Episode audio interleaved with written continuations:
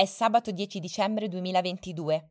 È una giornata soleggiata e fredda a New York e il parcheggio in sosta alternata è in vigore fino al 26 dicembre.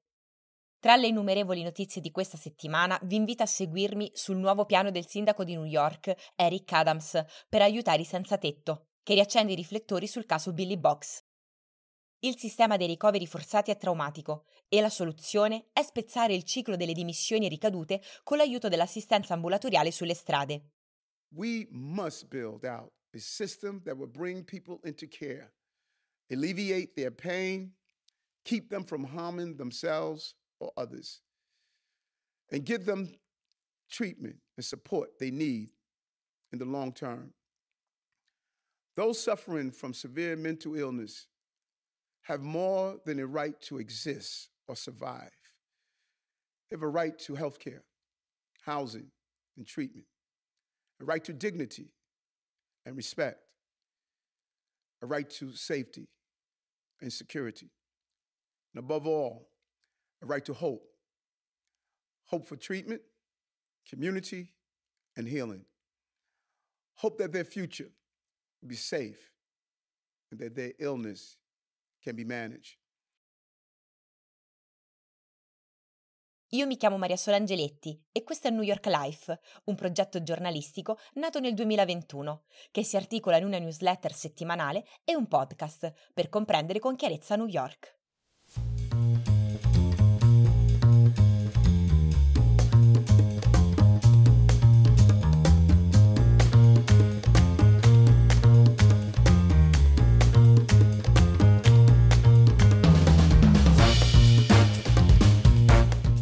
Il sindaco di New York, Eric Adams, è ossessionato per la crisi dei senza tetto e dall'inizio del suo mandato ha dedicato molto spazio alle loro vite e ai diversi programmi con cui l'amministrazione comunale cerca di aiutarli.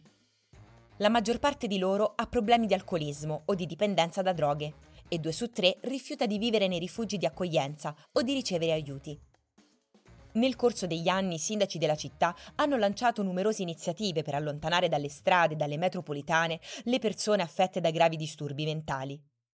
E l'ultimo piano di Eric Adams, in base al quale la polizia, i medici e gli operatori sanitari potranno ricoverare forzatamente i senza tetto incapaci di provvedere ai bisogni primari, ha lasciato perplessi molti membri del Consiglio comunale, tra cui Norman Siegel, ex direttore dell'Unione per le Libertà Civili di New York e alleato di Adams ed esperti del settore, che hanno definito la pratica clinica limitata e traumatica. In particolare il programma ha riacceso i riflettori sul caso di Billy Boggs, la prima senza tetto di New York ad essere ricoverata involontariamente nel 1987, a seguito del programma Project Help del sindaco Ed Koch che in linea con la sentenza della Corte Suprema O'Connor contro Donaldons del 1975 si era prefissato lo scopo di liberare i marciapiedi dalle persone pericolose e in stato di autoabbandono. Nata in una famiglia della classe operaia di Elizabeth nel New Jersey, il 7 settembre 1947 Joyce Patricia Brown viveva un'esistenza feroce e solitaria, sopra una grata nell'Upper East Side. Conosciuta con il suo nome di strada, Billy Boggs, borbottava incessantemente e imprecava con rabbia. Bruciava il denaro dato dai passanti e, sebbene fosse afroamericana, lanciava epiteti razziali e occasionalmente feci a uomini di colori immaginari e non che la offendevano. Prima della sua vita senza dimora, Brown era una segretaria nel New Jersey, ma quando i continui attacchi di droga e alcol hanno spinto la famiglia a farla internare, fuggì a Manhattan per nascondersi dove fu incarcerata e rilasciata almeno cinque volte, fino alla custodia forzata che la confinò in un reparto del Bellevue Hospital e calmata con Heldenon ed Evitan, trattamenti farmacologici ordinati dagli psichiatri, che le diagnosticarono una schizofrenia. Billy Brown si oppose fermamente al ricovero involontario e chiese alla New York Civil Liberties Union di occuparsi del suo caso.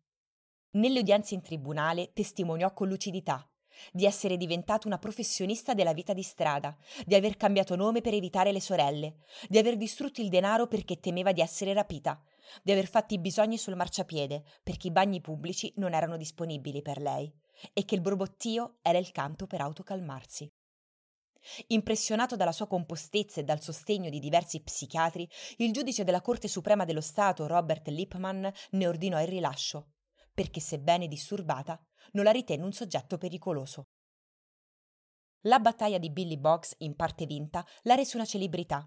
Apparve in diversi notiziari televisivi, fu ospite a un evento della Harvard Law School chiamato The Homeless Crisis a Street View.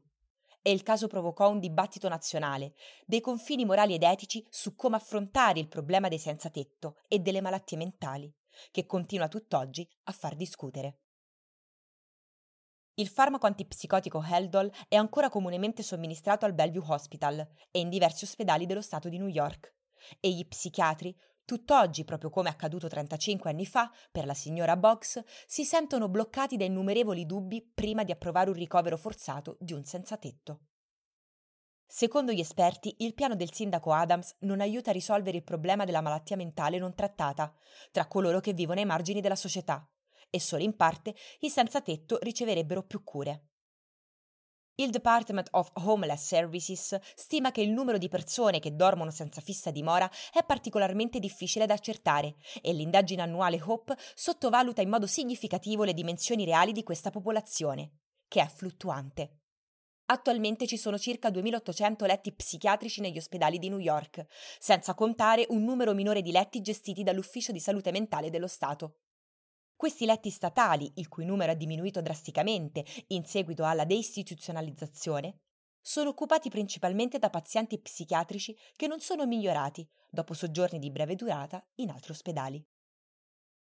Non ha senso internare gli homeless per dimetterli di nuovo sulle strade, ha detto il dottor Mitch Katz al New York Times, presidente del sistema ospedaliero pubblico della città, che gestisce alcuni dei più grandi reparti psichiatrici di New York.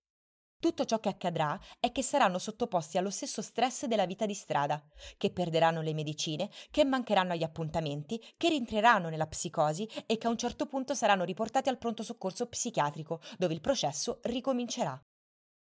La soluzione per mitigare il problema esiste ed è anche semplice.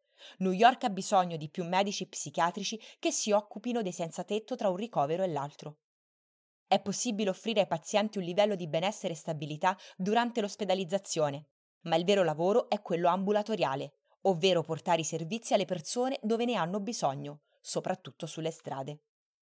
Esiste un programma statale chiamato Servit Community Treatment che fornisce servizi medici diretti agli indigenti, ma liste di attesa lunghe e scoraggianti. Spezzare il costoso ciclo dei ricoveri, dimissioni e ricadute per il sindaco Eric Adams è un obbligo morale ma che resta difficile e ha già incontrato la sua prima sfida.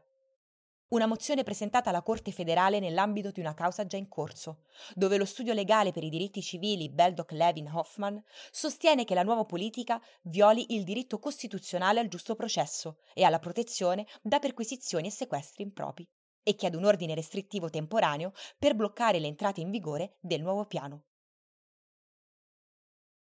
Billy Brown tornò in strada Libera sia dalla prigione che dal fascino del pubblico, trascorse il resto della sua vita lottando anonimamente con le sue afflizioni.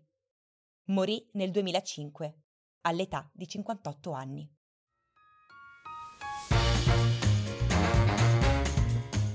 New York Life è un podcast prodotto e curato da Maria Solangeletti. La sigla e i suoni sono di Pond 5.